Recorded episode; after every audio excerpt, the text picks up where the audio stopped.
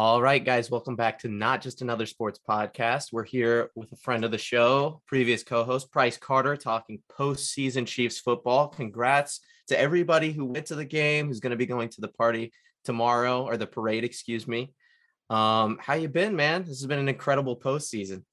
Well, I just had to come back on here and talk to you about your Super Bowl champion, Kansas City Chiefs, and how we started this podcast together and we talked all off season and uh, you know throughout the season a little bit too about how this team was headed in the right direction. And basically, I just want to come on this podcast and just pat ourselves on the back on how much we were right. Um, right about the Chiefs, right here, this podcast we were the only people no i'm not i'm kidding a little bit about that we were the only people that were right. But man i you know it, it's just it's so great. And um you know frankly there's so much to talk about and i, I just want to talk about the game. I mean first off you know we can talk a little bit about their path but i'm just what a terrific game. And i think just looking at the full summary of what the chiefs did we were talking a little bit pre-pod about how previously, it kind of felt honestly a little bit like the 2019 run. You could look at it and be like, well, they did beat Deshaun Watson, Jimmy Garoppolo, and Ryan Tannehill to win a Super Bowl. There are no doubts in this run. I mean, not just the quarterbacks they faced and the teams that they faced, like Doug Pederson, great coach, Trevor Lawrence, a number one overall pick, Joe Burrow. Everyone was saying Joe Burrow was better than Patrick Mahomes a couple weeks ago. Um, and then uh, just an absolute house of an Eagles team. But like Josh Allen were, was in that playoffs too. Justin Herbert was in the playoffs. Lamar Jackson should have been in the playoffs. He got injured, but I mean that was a great team too. There, I, I'm just, I think we as Chiefs fans should be even more proud of this one, and I, I we just enjoy it, man. Oh yeah, we should absolutely be over the moon. Now, I was going to say something. If you were being serious about patting ourselves on the back, we 100% said that this was going to be a rebuilding year. So I don't know if we would technically were, were correct whenever no, no, no. we said this was kind I, of an off like a off year for us. No, here's here's the thing. This is I mean this is the the hill that we died on eh, pun intended, right? We came on this podcast that March 23rd my birthday, by the way. Thank you for your early birthday wishes. I will always remember that that was the day that Tyreek Hill was traded because they traded Tyreek Hill on my birthday, right? Happy birthday.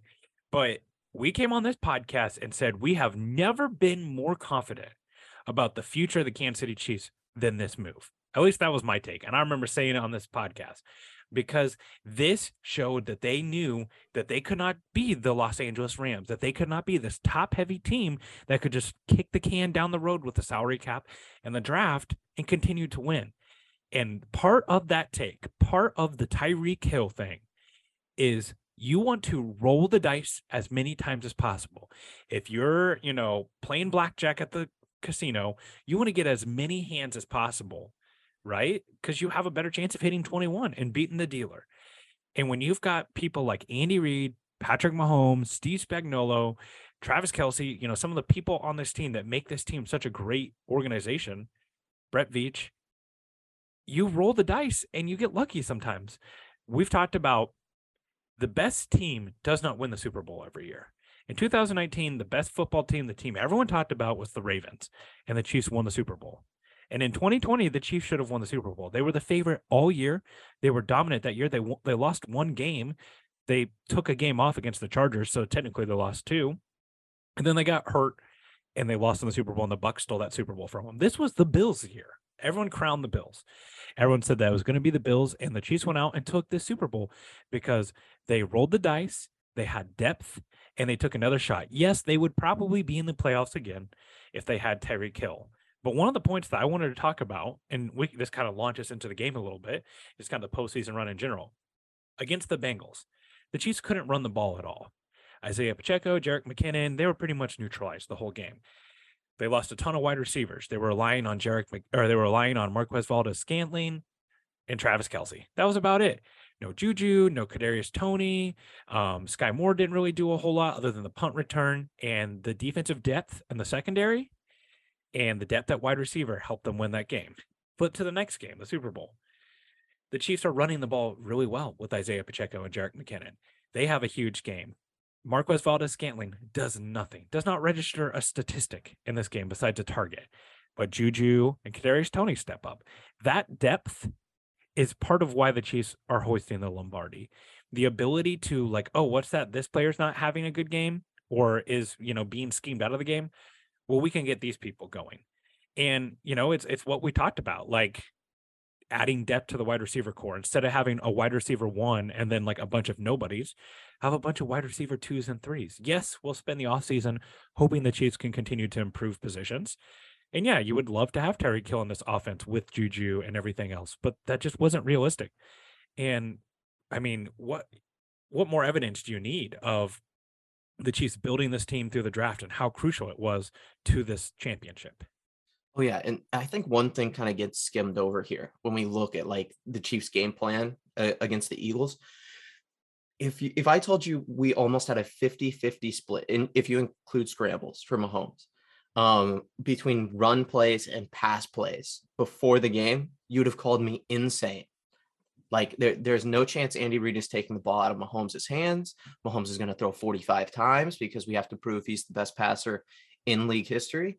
And we go into the game and you've got Isaiah Pacheco who's getting 10 plus runs. You have Jerick McKinnon who's getting like eight or whatever he had. And you put our offense in a situation where, oh, okay, the, you know what? We can get a rhythm. We don't have to, you know, rely on Mahomes for this entire game. And that's exactly what they did. I mean, like you talk about playing multiple, like having multiple ways to win. I don't think anybody figured that we were going to be running the ball as effectively and efficiently against that front four as, or the front seven rather, um, as we did. I mean, like, just Andy Reid's game plans and things like that. We we like to give him a lot of shit, and sometimes he deserves it. But again, we were talking before the podcast, and there hasn't really been like winning the way that we did with you know taking the clock down and you know Jerick McKinnon with that heads up play, and then just bleeding the clock to death, and you know relying on Harrison Butker to make that field goal. It's like, dude, that's like the antithesis of Andy Reid's career. If you look at you know all the critiques um, that we have of him, I mean, like playing smart, running the football, um, being savvy with time management, and then those red zone looks. I mean, like we we give him shit for being too cute in the red zone. Skyy Moore and Kadarius Toney we're 10 yards away from the nearest defender and easy walk-in touchdowns.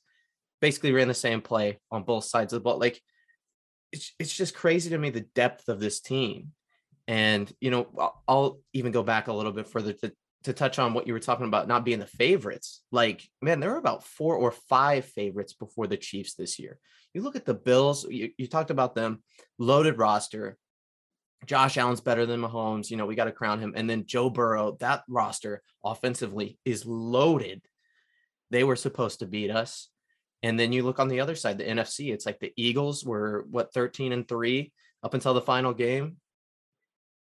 16 and 3 eh, up until the final game, excuse me. Um and the 49ers, like th- those are crazy good teams, like two of the best defenses in league history. And it's like, oh, we, you know what, you, things have to go right for you to win championships. But when you have a quarterback like Patrick Mahomes and Andy Reid who can game plan for anything, it's like it, it, this was the year to get us when we couldn't load back up in this free agency and offseason. And I I just can't wait to see where this team's to be in three months when the offensive line, when we have a new right tackle or we have two or three new wide receivers and a new defensive end on the roster. It's like, dude, this this is going to be an insane offseason. And I don't know. I I just can't get over this win, man. It's it's insanity that we won this year. I don't think anybody was expecting us to win except for, you know, your resident Chiefs fans. Well, here's the thing too. I think when you get in the heat of the battle, you you feel the, you know, you feel the intensity, you've got to win. Like, you know, I remember telling myself I thought, you know, I was I made a pick that I thought the Chiefs were going to lose the AFC Championship game. I think a lot of people thought that was possible, just given Mahomes' injury and everything, and how tough the Bengals had been for the Chiefs, and they did win that game. And you know, I, I told myself no matter what happened, if they made it past the AFC Championship game, I was going to be thrilled. But when you got there to the Super Bowl, you're like, okay, well, they've got to cash. You know, like two weeks build up. Andy's old team, you're facing a lesser quarterback, like you got to cash here. And honestly, I think all the things that you're saying are still really true about the team going forward. One thing that I love about the team going forward is just how much flexibility they have. Like if you consider obviously we're talking a little bit in the future here, but you consider what they can do with Orlando Brown, whether they tag and trade or extend him and get his cap number lower. Same thing with Chris Jones, same things with Mahomes' salary, like all those things are on the table. So like this could be an all-in year for for them, or they could roll it over again. And one thing, and we'll get back to the game because I do want to talk about the game, but one thing that I just want people to remember is like you moved on from Tyreek Hill. The only player that I'm going to say besides Travis Kelce, Patrick Mahomes, Andy Reid, obviously he's not a player, that I like those are the only players that I feel you cannot move on from. And the only reason I say Chris Jones is because he is the Patrick Mahomes of the defense. He is the like the game breaker, a player, even though he did not, you know, register sack in that game in the Super Bowl, he is the thing that defense is playing around. And also, I think defensive tackles age better. Like, you know, Fletcher Cox is still playing at a high level. I think, you know, you you keep Chris Jones around, but other than that, there is no player that you cannot move on from. You just proved that. Everyone melted when Tyreek Hill was traded, thinking that, you know, the Chiefs would somehow just crumble into nothingness. So whenever, you know, if Juju Smith Schuster goes out there and signs $17 million this year per per year, don't melt and think that we just can't live without him or whatever, you know, because yeah, they've, they've proven they can move on from these players. And the same goes for a tackle or, you know, whatever the player is. Like they've proven they've answered the most important question this season, and that is can Patrick Mahomes elevate lesser talent? And that's a yes. He's throwing, you know, piss missiles to Marcus Kemp in the AFC Championship. Okay. Like we've answered the question. So now it's just about rolling it over and going to the table as many times so you can get more hands of blackjack. Right. Oh, yeah. And the Chiefs and the Chiefs got it. And guess what? They could get lucky. Like they had a pretty tough path this year. Their quarterback was injured. They faced really good teams and they had adversity and they overcame it. Guess what? They could get lucky again. They could get the good old like, oh, Josh Allen got hurt and you know, Joe Burrow threw four interceptions and lost in the wild card round, and now they're facing Tyler Huntley in the AFC championship game. Those those that's part of the reason, you know, that's part of the reason why, and obviously seven is too much to ask, but that's part of the reason why Brady was able to be in 10 Super Bowls. Because if you always get to the dance, eventually you're going to find a date, you know? So I, you know, we can kind of get back to the game, but well, I just, just I, I, love where they are, and I think it's a great position. And I think uh, you know I, we're in agreement. It's just cool to see. Oh yeah, and I'll speak on one thing that you just said. It, it brought my memory, and then we can get back into the game. I know we've said that twice already, but um, dude, look like it would not surprise me if the Chiefs let Juan Thornhill and L'Jarius Sneed walk this offseason. Because when you have a draft as good as you just did, it's okay to do that. Like we thought those were cornerstone players that they were going to have to re-sign either a year or two ago. And now you have, you know, your DB is playing extremely well. You're you're not beholden to those two players anymore. Now you have more money to allocate somewhere else or do a sign and trade type situation like we talked about with Orlando Brown. Now, back to the game. Um, do we want to just talk about the first half, split it up into halves, or is there a better way you feel like we could go about doing well, this? Because I just you know, I think when you look at the game, I went back and rewatched it yesterday in all of its glory. Part of it was is that I had people over, very exciting. I was, you know, like shaving days off of my life frequently by just the amount I was stressing. Um, I went back and just rewatched the game, and to me, like there was just a couple of sequences that stood out so much as far as like the turning point in this game. And one thing that feels crazy to say is the defense played well and gave up 35 points. Like let's Ooh, just let let's let's no. spend. Yes, I'll, I'll they really with you. They really did that. because here's the thing, man. That's a that's an abs. First off, remember here's the Eagles became the team that they were offensively because they got into second and one, second and two.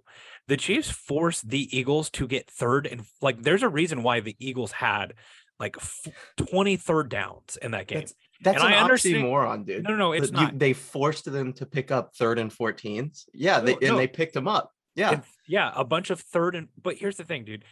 You want to know why the Chiefs don't lead the league a lot of times in like amount of third downs converted and fourth downs? It's because they don't get third and fourth downs. They get first down, second down, conversion, first down, another first down. Like they forced them to go down the field the hard way. And they, yes, they gave up 35 points. But also, I think if you go back and look at some of those, there was a lot of like Hail Mary plays that ended up working, not true Hail Marys, but that, that ball that AJ Brown caught that was not a great thrown ball. It was just a terrific play by AJ Brown. He goes and gets it. Then you've got DeVonta Smith fielding a punt that again, like you know, the ball was thrown so poorly that he basically had to step out of bounds to catch the ball when he was wide freaking open.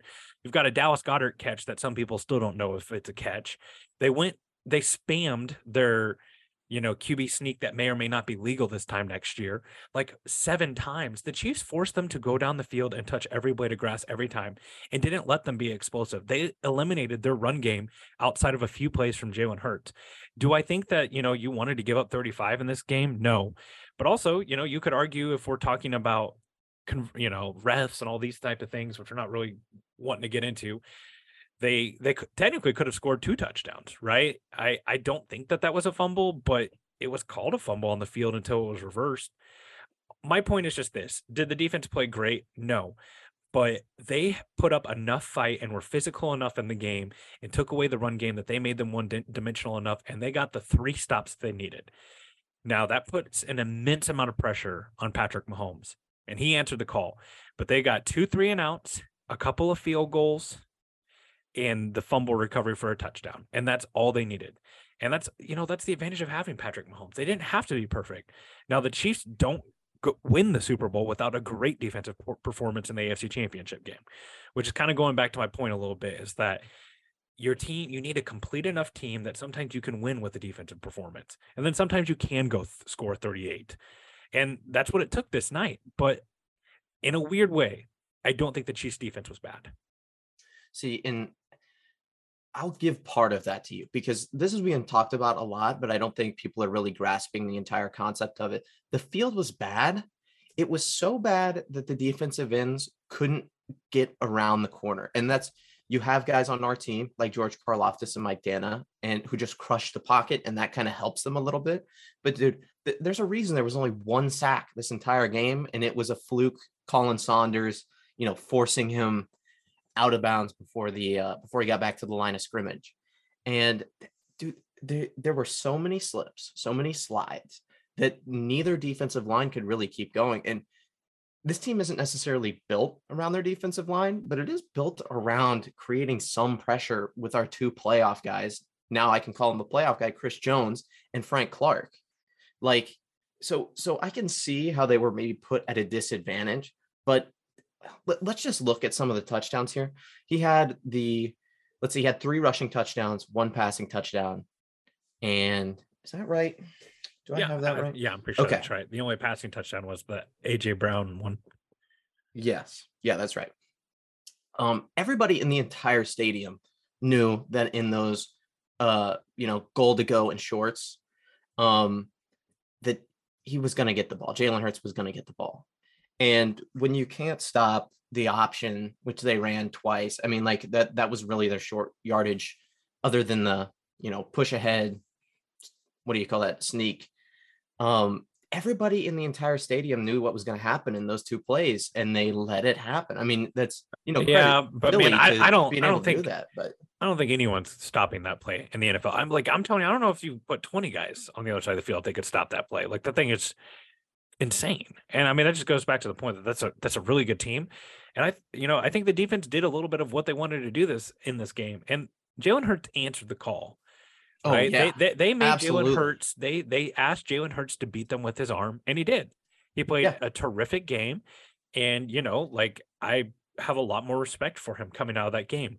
It's it's safe to say, like we needed to see it more in the playoffs. He did not do much in the first two playoff games but he did it in this game. So congratulations to them and congratulations to the Eagles for like a terrific game. And that's that's one of the things I love about this game too is that I feel like the NFL really got, you know, a great product on the field. Not that we're worried about the NFL making money, right? But they got big stars like DeVonta Smith and AJ Brown and Patrick Mahomes and Travis Kelce, Jalen Hurts, Dallas Goedert, all these players all over the field making huge plays, scoring touchdowns, big plays, and you even had some defensive highlights in this game on the Chiefs side. I'm not really Oh, sure yeah. you can say say it say that much for the Eagles, but look, eh, this game came down to the Eagles were a team that was so dominant on both sides of the field, and one of those sides of the field turned out it was a little bit of a fluke.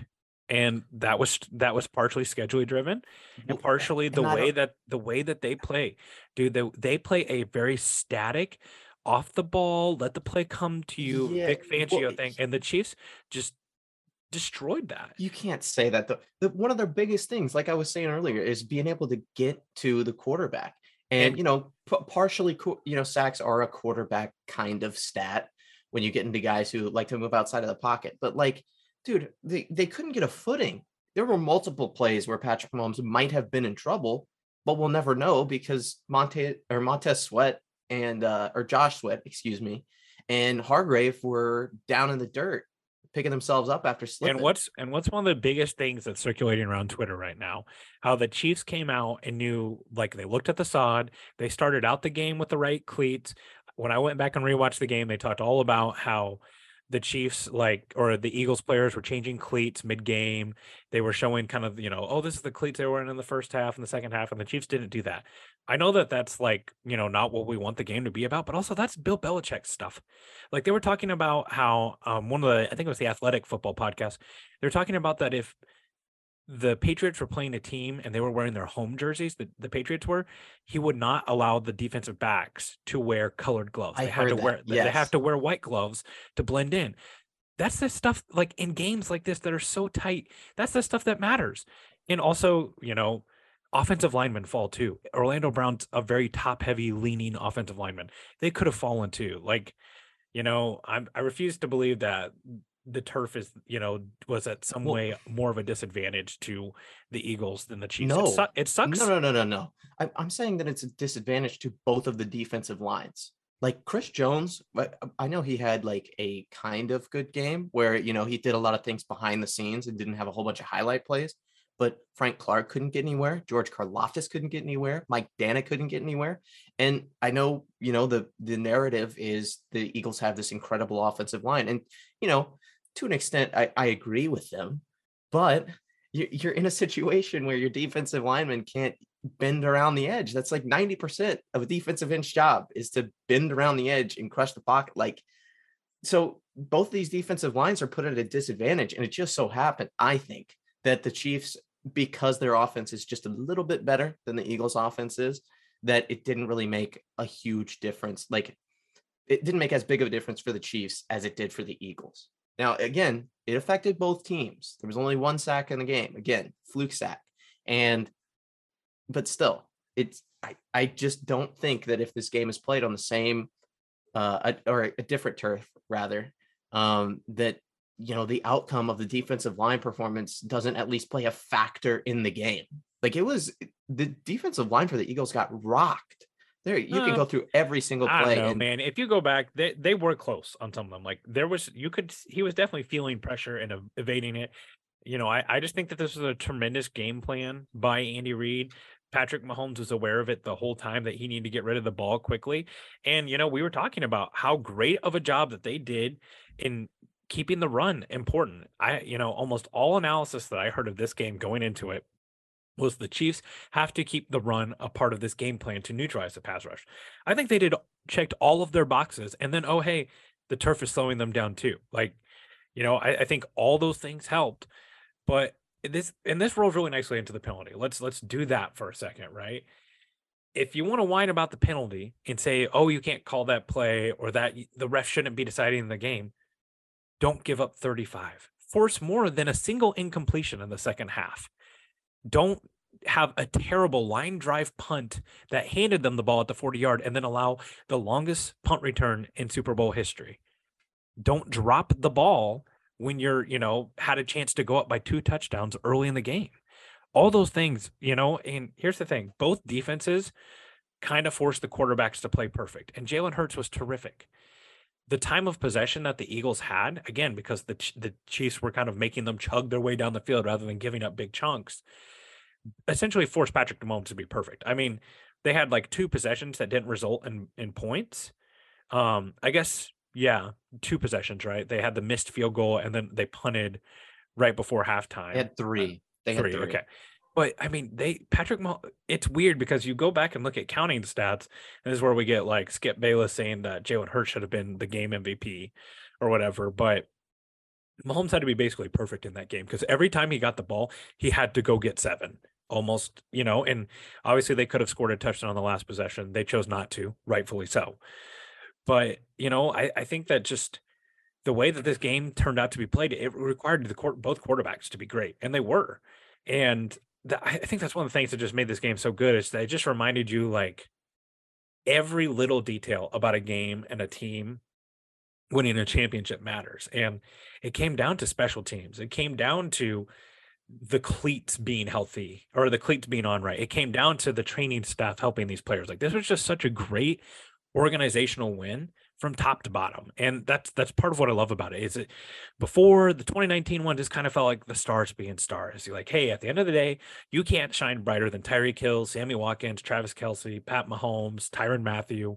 This game was and this run was just true organizational depth and and it felt great. And I think it's part of the reason why this is a huge major accomplishment for the Chiefs. Oh yeah, absolutely. Now, you know, we still have a few more things we want to get to, but I want I want to hit this quote off of you from Emmanuel Ocho.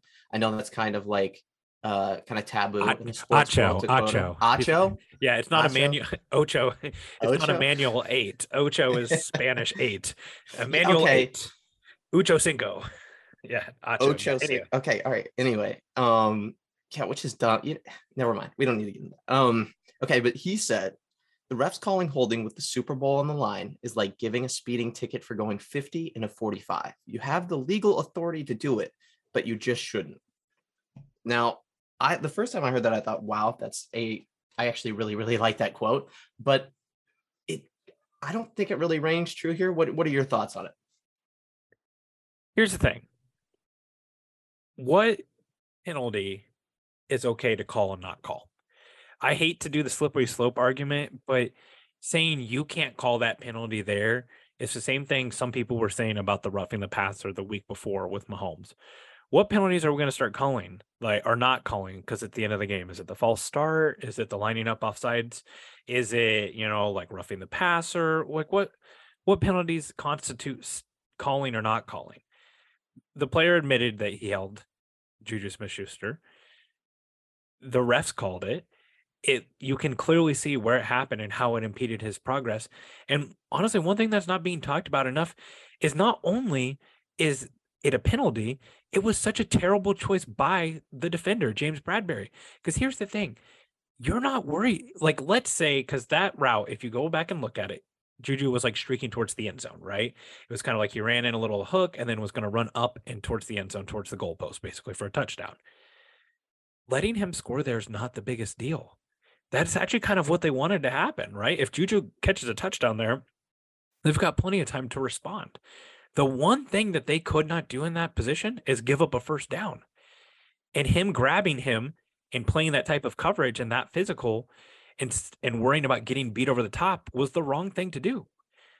They should have been like more, you know, they should not have been worried about getting beat deep. And he was worried about getting beat deep. And that ended up being what cost him, right? If he just realizes like, oh, I don't really care if you go down there. I'm more worried about the sticks here. That's that's part of the penalty. It's just like they weren't thinking as far as that goes. So I don't think that's being talked about enough because again, if Juju catches a touchdown there, that's kind of what the Eagles wanted. Yeah. Well, I don't know if they wanted them to score, but I can Oh, they, com- out they of the best completely did. Did- situation. Did, you see the video where with Mc, I know it's a different Uh, set of downs, but yes. they But, were I mean, it's different, different downs, and it's later in the in the Yeah. possession. So I mean, more time had gone off the clock. But yes, so if they were just going to give him a touchdown right then, they would have just ran cover zero and blitzed the yeah. shit out of I mean, Mahomes. look, man. Here's the thing.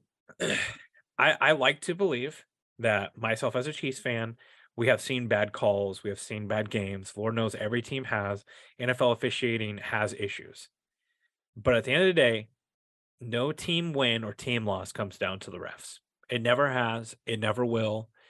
There are moments in a game that are decided by refs because of what the team has decided for them.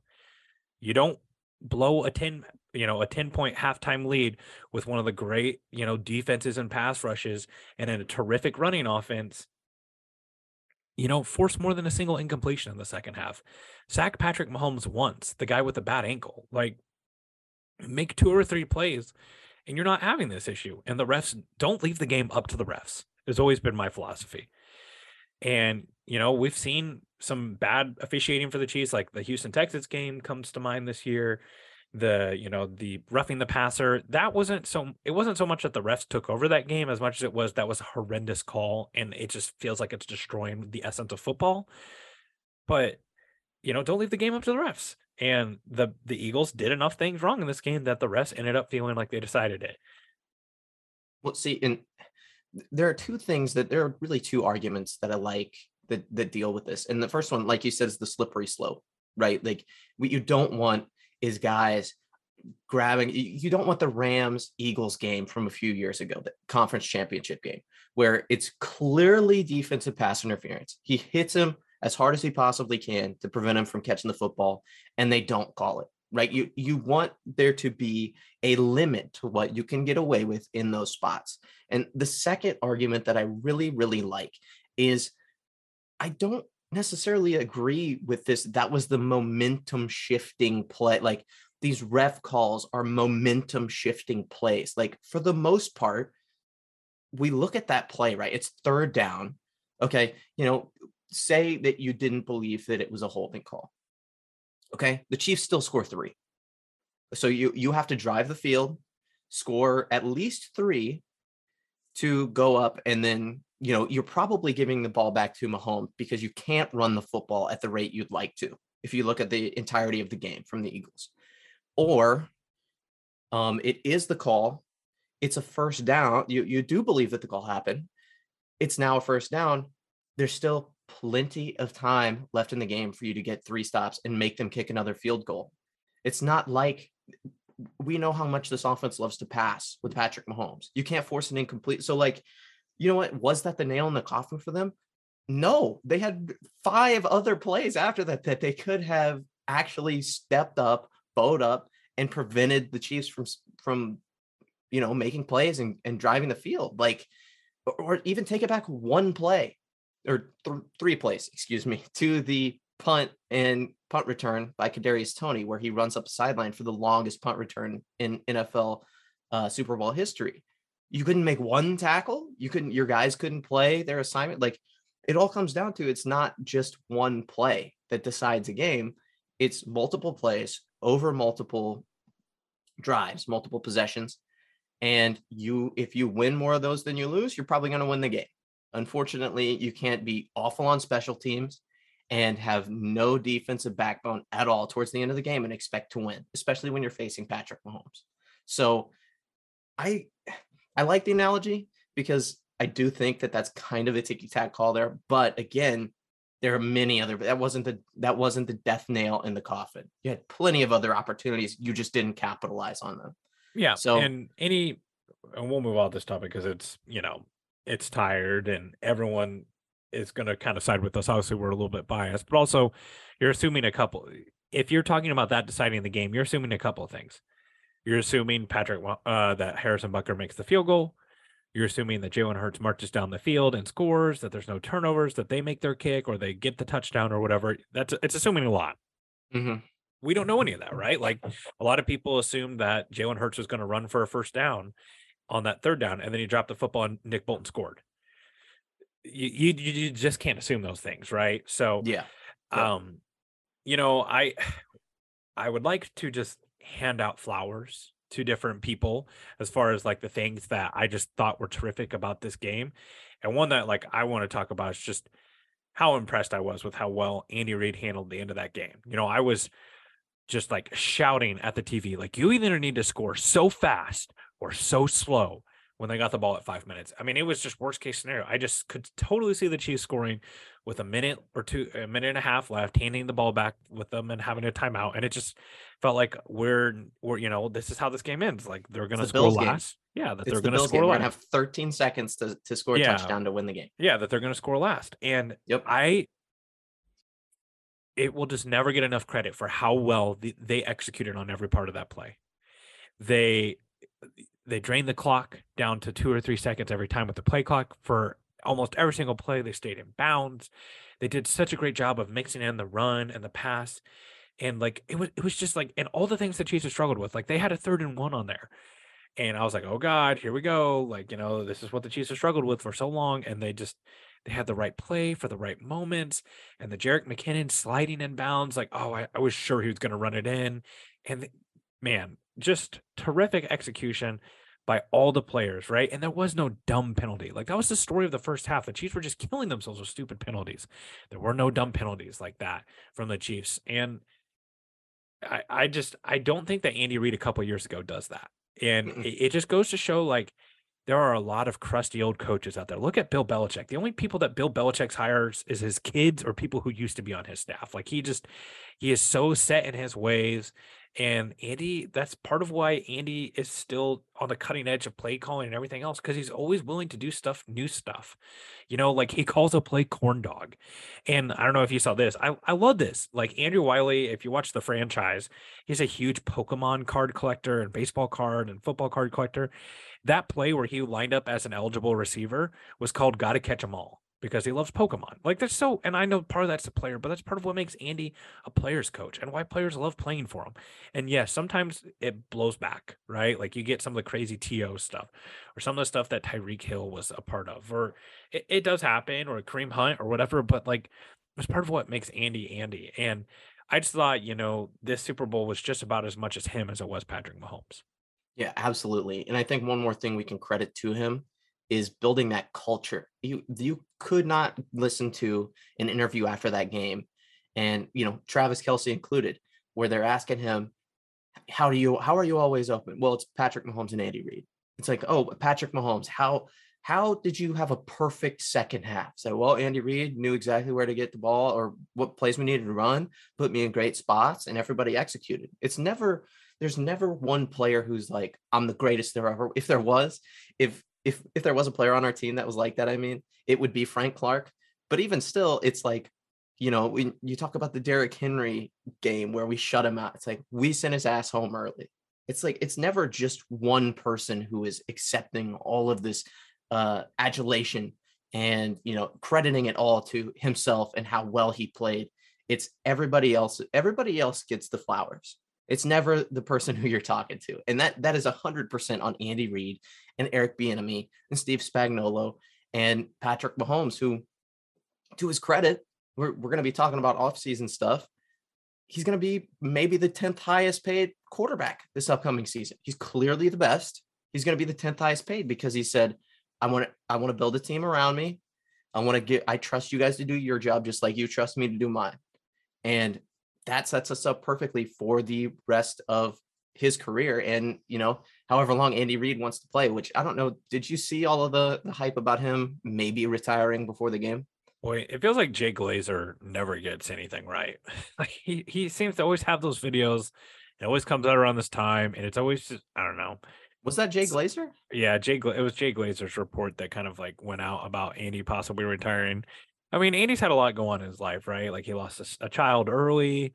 Um, I mean, not early, but no parent wants to be burying their child, right? And then obviously the stuff that went on with his son recently, there's a lot there. Um, and I think it's just a weird circumstance where he has the ultimate dream as a coach now, this late into his career. So I do think he, you know, I think he'll stick around a little bit, but I definitely think like when it starts getting close to Matt Nagy leaving the organization, because he will be a hot commodity, I do think you know, maybe that's the time that he decides to duck out. Whenever it's, you know, do we lose Nagy or not? They'll try to give him as many titles as they can to keep him around, but that's off-season stuff. Yeah. Uh, and I mean Brett Veach, right? Like that. That's one thing that, like, since me and you have started podcasting together, which was, uh, I believe, the summer of 2020. Um, wow, like just the mm-hmm. tremendous step that this organization took with the draft in the last couple of years started out with the draft with Bolton and Creed and uh, Trey Smith.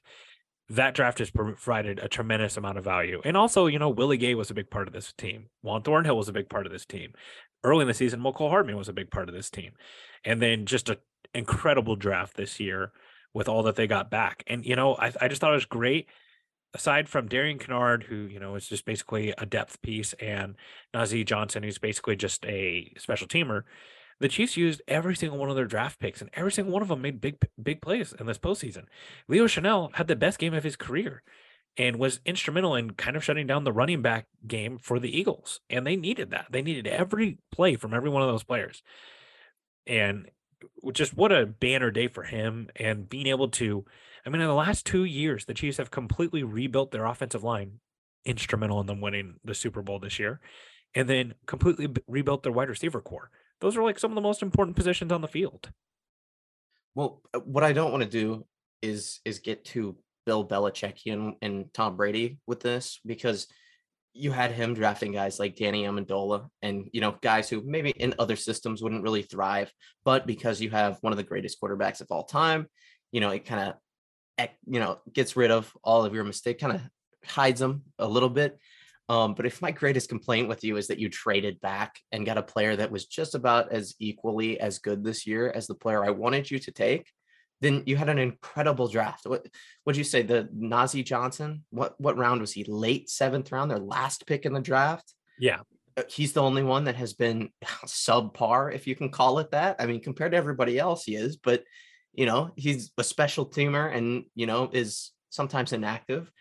But th- if that those are your complaints, and you get three starters on defense, four starters if you count Leo, then what what do you do? Like that's that's exactly we we talked about getting picks from that Tyreek Hill trade. I said I want to wait and see how this plays out because you never really can tell how much you've won the trade right after. I mean, you can you can compare you know uh, uh, draft pick compensation between other stars and stuff like you like look you look at the AJ Brown trade or or things like that, and it's like okay, you know we got a first, a second, you know, whatever. But now you look at these players and you're like, oh, this defensive end, this defensive backfield, excuse me, is uh is gonna won us the Super Bowl essentially. Like they played so incredibly well and cohesively together that we still won this championship. Okay, it's their first year together. Uh, that sets us up.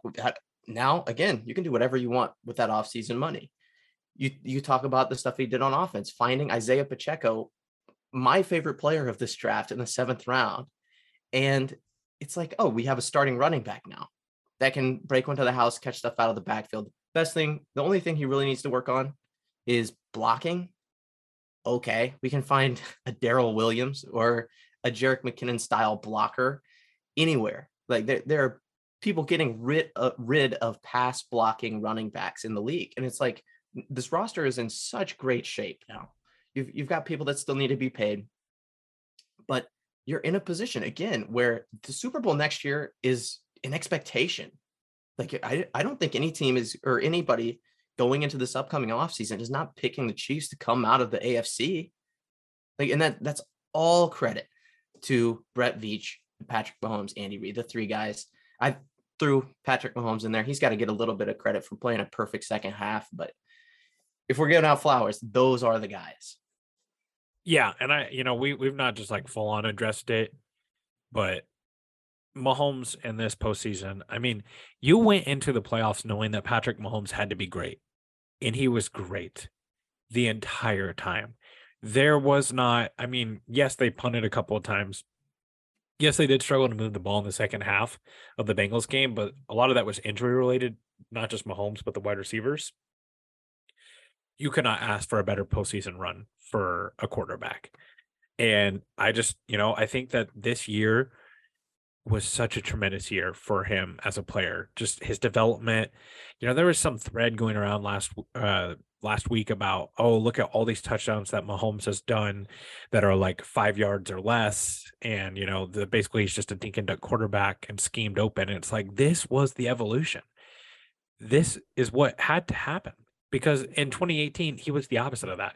He was just slinging the ball all over the field. He's literally changed how the NFL plays different defense, right? Like the two high stuff, all that came around because of the Chiefs and what they were doing to teams. And he adapted, he changed. He he cared more about winning than playing his brand of football. And yes, we do still get the the flashy plays, but that's not what the playoffs really were. We didn't really get some big flashy, oh my god, I can't believe Patrick Mahomes just did that. It was doing what needed to be done to win. And that includes handing the ball off. And, you know, we'll never know about the Bengals game last year, whether some of those plays were plays that, you know, Mahomes decided to try to throw instead of handing off. It's an RPO, or if that was a Bieniemy read decision or whatever. But it, it just was so fitting that the game ended, and part of the main reason why they won that game the way that they did was their ability to run the ball, and that's something that has been talked about a lot. And no, they don't have to turn into a true ground and pound team. He had over five thousand yards this season, right? Like clearly they're throwing the ball, but just I just thought that this was a masterclass from him, and everything. The great part about this is now everything is gravy. Like you get one ring, that's cool. A lot of people got one ring but you go get the second one against good teams and a, a big dramatic win. Everything from here, like if he gets another, if, if he only gets one more, that feel, that would feel like a little bit of disappointment right now. But if he only gets one more, like still three rings and two, you know, like it just it just helps his case so much for every conversation you want to have. And then you know, it, it just a big picture, like it puts him. There's only been what three quarterbacks that have ever won two MVPs, two Super Bowls, and two and a Super Bowl MVP, and that's like yep. Tom Brady and Joe Montana and Mahomes. Yeah, the three greatest quarterbacks of all time. Yeah, yeah, and Peyton Manning's right there too. I just think I don't think Peyton Manning only won one Super Bowl MVP. He won the first one. Von Miller won the second one when he was yeah. in Denver. So yeah, I mean, it, it's just it's a great time to be a Chiefs fan. You never want to forget it you always love it. And yeah, I and the great part is right, like this just takes us right into the draft. Like we're a month away from NFL free agency, which will be a very exciting time to be a Chiefs fan this year, as you brought up. And then we're, you know, about another month away from the draft. And it's going to be a completely different team. And again, just a reminder like the Chiefs have answered so many important questions. They have a good GM. We know that now.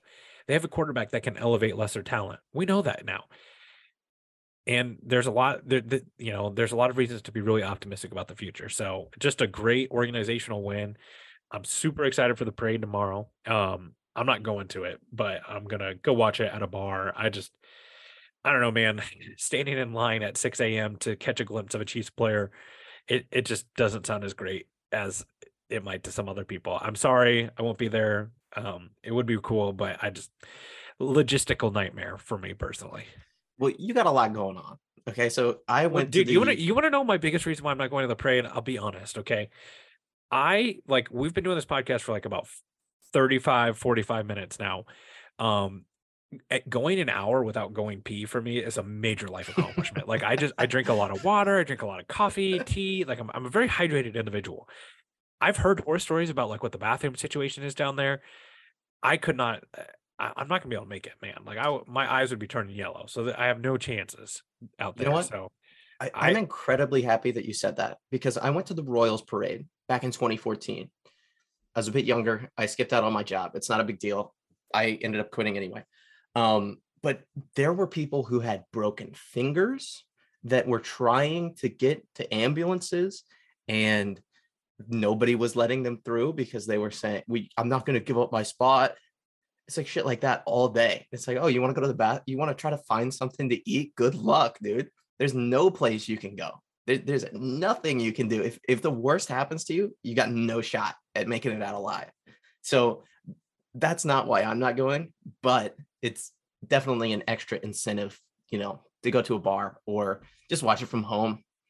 That's kind of how I like to enjoy Chiefs games anyway. Best yeah. seat is the one sitting at home. Oh yeah, and I mean, I looking at the plan and everything, uh, it looks like the city's. You know, we've got we've had three parades now here in Kansas City. Just you know, humble brag, we're we're much better at planning these type of things. But I do expect it to be a madhouse tomorrow. I think uh, the the weather's going to be better than this one. Uh, the last one was so I expect it to be a, a madhouse down there. So have fun if you're going out there. And like most of all, I just I appreciate getting to come on here and do this with you. We've you know we've gone through a lot together in the past couple years podcasting about the Chiefs and it's been a blast. So um, I'm just you know excited about the future, and we'll have to check in sometime in the summer once the draft and the free agency is over, and talk a little bit after that. Yeah, absolutely. If I'm not, you know, somewhere else, I've got some some lines in the water here. We'll see what happens. But uh, yeah, dude, absolutely. It's always incredible to talk to you. You have such a unique perspective on the Chiefs that you know that's kind of the whole reason we started this was because we both kind of had this perspective of do we have to read or excuse me do we have to uh, look at everything with red tinted glasses where it's always this homer homer homer look? Like patrick mahomes wins one mvp he's the best quarterback that's ever lived. Like is is that necessary or can we have a little bit of nuance to our perspectives here? And it kind of seemed like and i'm sure we weren't the only ones but um just in our little circle that that kind of had that same perspective. And you know coming together again you've gone on done incredible things. I'm still working away.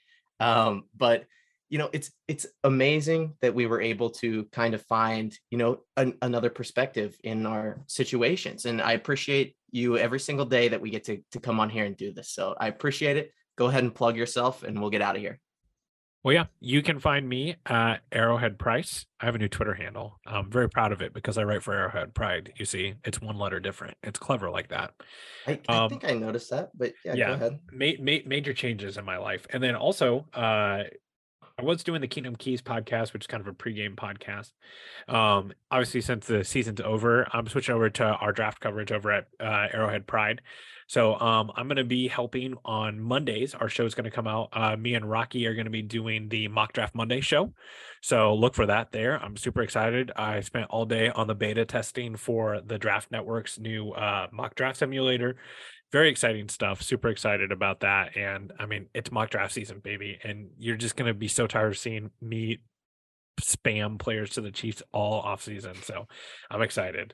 You've kind of been doing that already to give you a heads up. I have been. I have been. And you know what? If you want to stop me, in the in the famous words of Ruth from Ozark, if you want to stop me, you're gonna have to effing kill me, okay? Because I'm not I'm not gonna. It's the it's the uh the Nick Saban. I'm not going to. So quit asking, dude. I just I can't see Tristan Wirfs to the Chiefs five times a day and not comment at least a little bit on it. I'm, I I you know we're not going to talk off season here, but I don't think that that's I don't think that's going to be the what's going to happen. Oh well, all right. If you said it's definitely happening, uh, you can follow me at C Breezy underscore edits and uh, just keep listening back in. We'll do these periodically throughout the off season. Um, again, great to see you, man. Yeah, absolutely.